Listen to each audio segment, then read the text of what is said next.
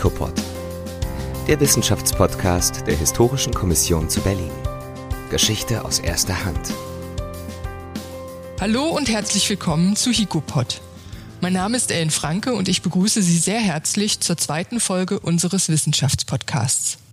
Heute wollen wir Ihnen exklusiv einen Vortrag von Professor Dr. Markus Tubbesing von der Fachhochschule Potsdam zum ältesten Platz Berlins präsentieren. Es geht um den Molkenmarkt. Bevor das Referat startet, gestatten Sie mir kurz einige Hintergrundinformationen zum Anlass dieses Vortrags sowie zum Molkenmarkt selbst. Beim Molkenmarkt handelt es sich um die mittelalterliche Keimzelle Berlins. Das Fatale jedoch ist, dass dem Platz diese städtische Bedeutung gegenwärtig nicht mehr anzusehen ist. Weder lässt sich Ur-Berlin erahnen, noch vermittelt die große Straßenkreuzung Aufenthaltsqualität. Vielmehr befindet sich dort, wo einst stolze Patrizier lebten und die Geschäfte florierten, heute eine städtebauliche Ödnis. Und ich spreche hier nicht von einem Platz irgendwo JWD im Märkischen Sand, sondern von einem Stadtraum, der sich direkt im Rücken des Roten Rathauses befindet. Doch wir wollen nicht klagen. Es sind städtebauliche Neuerungen in Sicht. Mit den Baggern und der Verlegung der Grunerstraße deuten sich nun grundlegende Veränderungen an. Die Ödnis soll zukünftig einem neuen Stadtviertel weichen. Dazu laufen gegenwärtig Planungsprozesse. Insbesondere finden wertvolle archäologische Untersuchungen statt. Diese noch laufenden Ausgrabungen nahm die Historische Kommission gemeinsam mit dem Landesdenkmalamt Berlin und dem Museum für Vor- und Frühgeschichte zum Anlass, am 8. Oktober 2021 ein wissenschaftliches Kolloquium zum Molkenmarkt durchzuführen. Mit dieser Veranstaltung will die Historische Kommission die Planungsprozesse begleiten und zugleich die historischen Argumente in die Diskussion um die zukünftige Gestaltung der historischen Mitte einbringen. Damit schließt sich der Kreis zu Herrn Tubbesing. Er hielt auf dem Kolloquium einen programmatischen Vortrag zu der Frage, welches Stadtquartier wollen wir bauen? Anhand von europäischen Beispielen verdeutlichte er, wie in der Vergangenheit anderenorts großflächige Neuplanungen entweder geschichtsbewusst oder aber auch leider geschichtsvergessen vonstatten gingen. Damit gab er wichtige Denkanstöße. Hören Sie also zum Thema welches Stadtquartier wollen wir bauen? Europäische Beispiele. Professor Dr. Markus Tuppesing von der Fachhochschule Potsdam. Ja, der Titel meines Vortrags ist natürlich eine Anspielung auf das Traktat des Karlsruher Architekten Heinrich Hübsch mit dem Titel In welchem Stil wollen wir bauen von 1828. Der talentierte Weinbrennerschüler versucht darin ja bekanntlich die geltende Stilvorstellung des Klassizismus zu überwinden und stattdessen plädiert er für eine Rückbesinnung auf die architektonischen Grundelemente, Wand, Pfeiler, Fenster, Decke und Dach und dann eben aufbauend auf dieser Strukturanalyse für ein Abwägen und Ausprobieren unterschiedlichster Ausdrucksmöglichkeiten.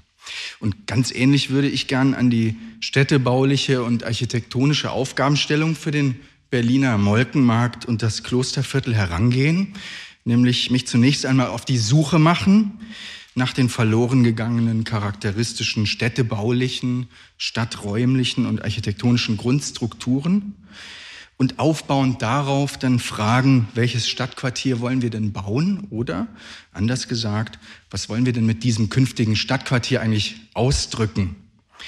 Beides wurde aus meiner Sicht im Programm für den laufenden Molkenmarkt-Wettbewerb zu wenig getan. Einerseits benennt die Auslobung im Wesentlichen äh, die wesentlichen, teils verloren gegangenen und aufgerissenen städtebaulichen, stadträumlichen und architektonischen Strukturen zu wenig, wie ich meine.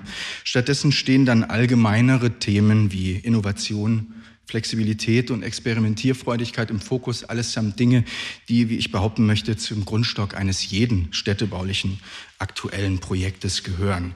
Die viel wichtigere Frage aus meiner Sicht aber lautet, an dieser neuralgischen und geschichtsträchtigen Stelle, wie können wir diese gewaltige stadträumliche Lücke mit einem Stadtquartier schließen, das geschichtsbewusst und zukunftsträchtig zugleich ist. Und wie kann es uns gelingen, den zahlreichen kostbaren Denkmalen und archäologischen Funden, wie wir heute auch sehr schön gesehen haben, an diesem Ort einen angemessenen Kontext geben? Die grundlegenden städtebaulichen und stadträumlichen, ja auch architektonischen Strukturen der Berliner und Kölner Altstadt stammen unmissverständlich, das haben wir heute immer wieder gehört, aus der Phase des mittelalterlichen Städtebaus, des 13. Jahrhunderts. Im Vorfeld der baulichen Entwicklung wurden für die Berliner Altstadt fünf langgezogene Blockstreifen zwischen Stadtgraben und Spree eingemessen und wie die Bodenarchäologie inzwischen nachgewiesen hat, in kleine, schmale Parzellen aufgeteilt. Charakteristisch für die südliche Altstadt waren die langen, kurvierten und in ihrer Kontur leicht unregelmäßigen Blockkanten, aus denen wiederum leicht unregelmäßige, immer abgeschlossene Stadträume entstehen konnten. Deutlich erkennbar ist dann auch diese klare Gegenüberstellung zwischen großen öffentlichen Monumenten und der kleinteiligen und urbanen Textur. Im Barock wurden dann viele der kleinen giebelständigen Häuser allmählich durch größere, traufständige Adelspaläste ersetzt. Herr Kuke, finde ich, hat das wunderbar dargelegt, das charakteristische städtebauliche, stadträumliche und bauliche Prinzip bestand aber grundsätzlich weiterhin fort und diese beiden Systeme bilden auch keinen grundsätzlichen Widerspruch. Im kaiserzeitlichen Berlin sollte die Altstadt dann sukzessiv monumentalisiert werden. Auch darüber wurde heute schon ausführlich referiert. Beispielsweise durch das Stadthaus, äh, das Verwaltungsgebäude der städtischen Gaswerke oder auch das Märkische Museum, alle von Ludwig Hoffmann, wobei Hoffmann diese leicht gebrochenen, unregelmäßigen Konturen des mittelalterlichen Raumgefüges in seine Entwürfe immer äußerst geschickt verwob. Unübersehbar wurde dieser Monumentalisierungsdrang dann in den Wettbewerbsentwürfen für Groß-Berlin von 1910, beispielsweise in diesem Vorschlag äh, von Hermann Jansen, aber zwei Dinge müssen wir in dieser Phase des künstlerischen äh, Städtebaus immer äh, vor Augen halten. Entwerfer wie Jansen behielten die historisch bedingte unregelmäßige Blockkontur meist bei, immer dann eben, wenn es ging. Und sie versuchten darüber hinaus auch architektonisch etwa durch die Wahl der Oberflächen und durch Fassaden und Dachgliederungen mit vielen immer kleinen gezwungenen Ungezwungenheiten äh, auf den Altstadtkontext zu rekurrieren. Obwohl Überlegungen zur Sanierung der Berliner Altstadt unter Aspekten des Verkehrs bereits viel weiter zurückreichen, Benedikt Göbel, der bedauernswerterweise ja heute nicht äh, da ist, verweist aber ganz zu Recht auch auf Ernst Bruch, haben wir heute bei Harald Bodenschatz auch sehr schön gesehen, der ja bereits 1870 mit seiner Artikelserie äh, Berlins bauliche Zukunft und der Bebauungsplan, aus dem Harald Bodenschatz Ausschnitte gezeigt hat, beschreibt, wie, wie er in der Altstadt Berlins, und das ist jetzt wortwörtlich zitiert, dass die freie Bewegung hemmende Geschwür aufstechen möchte. Ja, und ein ernsthafter Paradigmenwechsel vollzog sich aber erst ab den 1920er Jahren. Nun ging es nicht mehr um die Weiterschreibung der stadträumlichen Charakteristika, sondern es ging in der Tat um eine Umdeutung der Stadt nach Verkehrskriterien. Und dies war kein Thema der 20er Jahre alleine, sondern das setzte sich natürlich auch in den Neuordnungsplänen äh, ab 1933 nahtlos fort.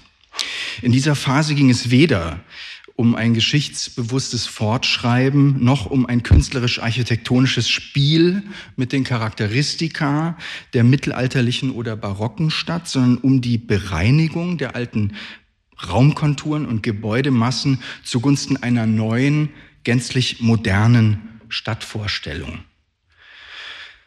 Zu einer regelrechten Radikalisierung äh, kam es mit den Planungen der 1960er Jahre durch die Planungsgruppe Stadtzentrum der Abteilung Städtebau und Architektur. Die raumbildenden Grundprinzipien der einzigen Altstadt wurden aufgegeben. Grafisch hervorgehoben wird jetzt hier in Gelb das Verkehrsnetz, das nunmehr eingestreute Solitäre miteinander verbindet sofern Denkmale bleiben, liegen diese ebenso eingestreut als Traditionsinseln im lockeren Netz. Die Kritik an der autogerechten Stadt, Ost wie West, setzte zwar früher ein, ein erstes kritisches Projekt in der südlichen Berliner Altstadt kam aber erst ab 1980 äh, mit der Planung und dem Bau des Nikolaiviertels, dem Günter Stahns ernsthafte Beschäftigung äh, mit dem überkommenen Stadtgrundriss und den stadträumlichen Strukturen und baulichen Typologien vorausging. Ich habe selber mal ein Interview mit ihm geführt, in dem er das sehr lebhaft dargelegt hat, äh, wie sie sich in dieser Phase mit, diesen, mit dieser historischen äh, Folie auch beschäftigt haben. Das Planwerk Innenstadt Berlin ab 1999 verfolgte dann diesen Weg in Richtung einer ergänzenden Reparatur weiter, ja, bis hin zur Teilrekonstruktion ganzer Raumstrukturen. Zunächst, wie, wie wir hier sehen, vielleicht noch etwas grobmaschig, aber mit der fortlaufenden Ausarbeiten traten dann wichtige Merkmale wie etwa kleine Unregelmäßigkeiten und Mannigfaltigkeiten und eben auch diese kleinteilige Parzellierung, die absolut entscheidend ist, sukzessiv wieder dazu. Gegen diesen seit den 80er Jahren eingeschlagenen kritischen, geschichtsbewussten Weg und auch einem Weg der Rückgewinnung grundlegender städtebaulicher Strukturen, Raumformen und Gebäudetypologien ist der Auslobungstext äh, des offenen städtebaulichen und freiraumplanerischen Wettbewerbs vergleichsweise ernüchternd. Ich vermisse die grundsätzliche Frage danach, wie denn die verloren gegangene Charakteristik des Ortes wiedergewonnen werden kann Vielleicht ist eine Erinnerungskultur in dieser Form an dieser Stelle auch gar nicht intendiert. Aber dann sollten wir uns ernsthaft fragen, weshalb wir uns heute an diesem schönen Oktoberfreitag zum Kolloquium versammelt haben. Wenn wir also ein geschichtsbewusstes und gleichzeitig zukunftsweisendes Stadtquartier beabsichtigen, müssen wir uns zur Aufgabe machen, die aufgerissenen städtebaulichen Strukturen zu ergänzen. Erst die Wahl der richtigen Strukturen wird uns den Weg zu einer Stadtgestalt ebnen, an der wir ja eigentlich interessiert sind, die an den verloren gegangenen Moltenmarkt und an das angrenzende Klosterviertel auch erinnern können. Und dieser Schritt von der Stadtstruktur zur Stadtgestalt ist aus meiner Sicht fundamental. Wenn wir beispielsweise die Strukturen der barocken Friedrichstadt mit der klassizistischen Innenstadt von Helsinki im Figurgrundplan vergleichen, dann bemerken wir sofort äh, große strukturelle Ähnlichkeiten und dürfen dann auch nicht überrascht sein, wenn aus diesen Strukturen dann auch Stadträume entstehen, deren Gestalt eben auch gewisse Ähnlichkeiten aufweisen. Das Gleiche äh, gilt für die Form von Stadträumen. Wenn wir einen mittelalterlichen Straßenzug wie die Kramgasse von Bern mit ihren langen, dünnen Riemchenparzellen und den vorgelagerten Lauben mit einem Straßenzug wie dem Prinzipalmarkt in Münster vergleichen, sind die Ähnlichkeiten in, diesen in den Gestaltwerten dieser Stadträume unübersehbar. Aber eben auch auf der Ebene der Bautypologie müssen wir uns im Vorfeld der Planung eines Stadtquartiers fragen, welches Quartier wir bauen wollen. Denn natürlich hängt die Entscheidung, Stadträume, wie wir sie gerade in Bern oder Münster gesehen haben, eng damit zusammen, welche Bautypologien an dieser Stelle umgesetzt werden. Und zuletzt hängt die Frage, welches Quartier wir bauen wollen, auch sehr stark davon ab, welchen baukonstruktiven Anspruch wir an dieser Stelle hegen. Wenn wir uns darauf einigen könnten, dass wir ein Stadtquartier bauen wollen, das geschichtsbewusst auf seine mittelalterlichen und barocken Wurzeln verweist, zugleich aber durchaus authentisch in der heutigen Zeit stehen möchte, dann sollten wir strukturelle Grundkriterien vorab eben doch festlegen. Leichte Unregelmäßigkeiten im Stadtraum, kleinteilig parzellierte, trauf- oder giebelständige Häuser in Materialien wie Putz, Stein und Backstein, dies wären ja schon mal gute Grundlagen, auf denen sich ein architektonischer und dann eben auch ein künstlerischer Diskurs entfalten könnte. Dies wäre auch ein Riesengewinn für die Denkmalpflege, zumal wir ja nicht nur die zahlreichen Denkmale in ihrer Substanz erhalten wollen, das ist völlig unstrittig, sondern wir wollen sie ja auch in einem Kontext präsentieren, der sie verständlich macht. Ich möchte nun in den kommenden zehn Minuten einige Beispiele zeigen, bei denen es aus meiner Sicht gelungen ist, wertvolle Denkmale zu schützen und zugleich einen angemessenen, neu gebauten Rahmen zu schaffen. Bereits in der Mitte des 19. Jahrhunderts hatte sich an den rücksichtslosen Assanierungsprojekten zahlreicher europäischer Altstädte, die Kahlschlagsanierung von Florenz ist beispielsweise ein prominentes Beispiel, ein paneuropäischer Denkmalpflegestreit entfacht, der um 1900 zu einem Paradigmenwechsel führte. Nun stand die Frage auf dem Tapet, wie kann man jenseits von Neu-Alt-Kontrastprogrammen geschichtsbewusster mit Altstadtwunden umgehen? Eines der avantgardistischsten Beispiele war der sukzessive Umbau der Altstadt von Stuttgart, maßgeblich unter Theodor von Fischer zwischen 1906 und 1909, bei dem alte Bausubstanz herausgebrochen, aber beim Bau der solideren, hygienischeren und komfortableren Neubauten darauf geachtet wurde, die Raumstruktur grundsätzlich zu erhalten, verloren gegangene Bautypologien aufzugreifen und Farben und Materialien zu wählen, die sich harmonisch ins Altstadtbild einfügten. Bereits im Fahrwasser des moderne Diskurses und einen Schritt weiter gingen die Denkmalbehörden der Stadt Danzig, wo in der historischen Altstadt einige Kaufhausprojekte empfindliche Löcher äh, in die Struktur rissen, wie etwa beispielsweise für den Neubau des Kaufhauses Walter und Fleck in der Langgasse, für das fünf kleinere Häuser weichen sollten. Nachdem der erste Entwurf der Architekten Ernst Moritz Lesser, das, äh, der die fünf Parzellen zu einem einheitlichen Baukörper vereinen wollte, durch den Denkmalrat der Stadt abgelehnt wurde, schlug der Denkmalpfleger Otto Klöppel eine Giebelsequenz vor, die Lesser dann auch in seinen Entwurf aufnahm. Das Projekt blieb allerdings noch bis 1935 liegen, ehe dann die Architekten äh, Bruno und Heinz Bahr den Bau realisierten.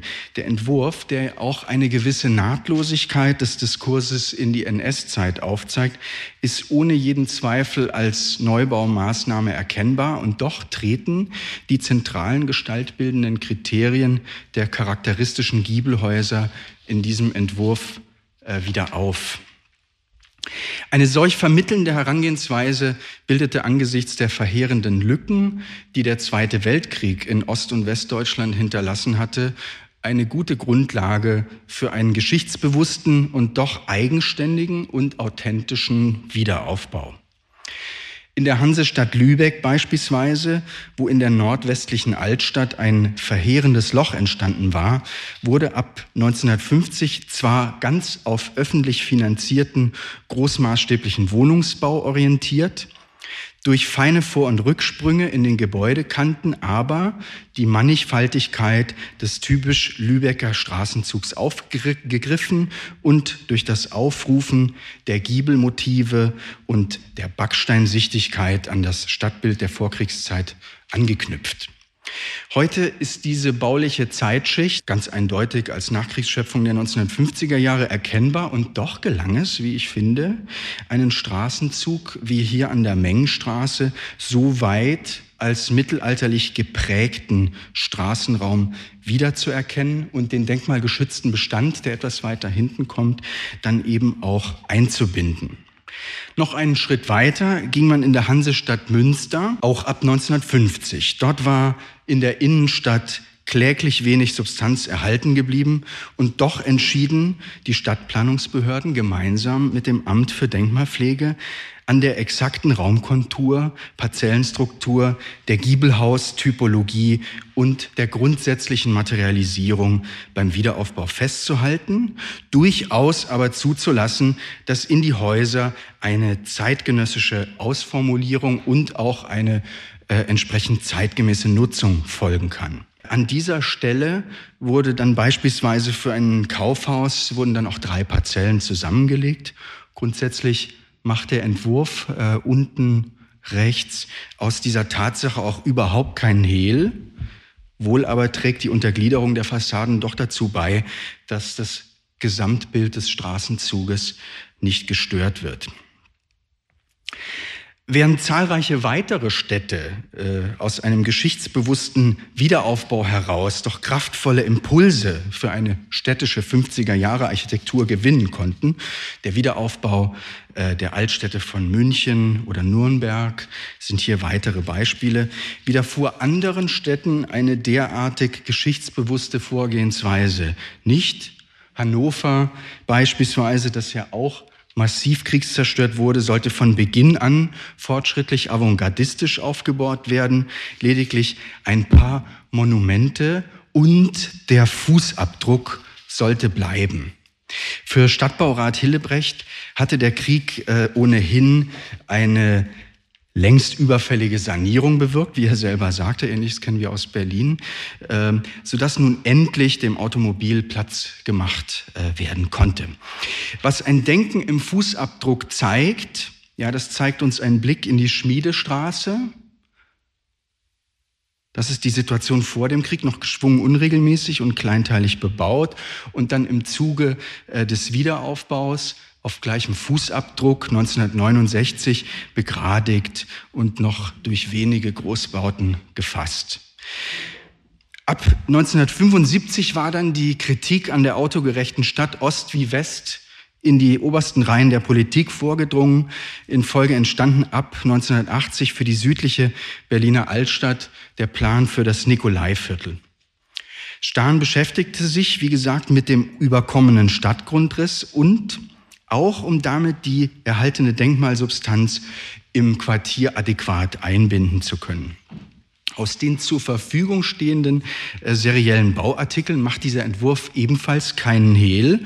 Das halte ich gerade auch für die große Qualität dieses Projektes.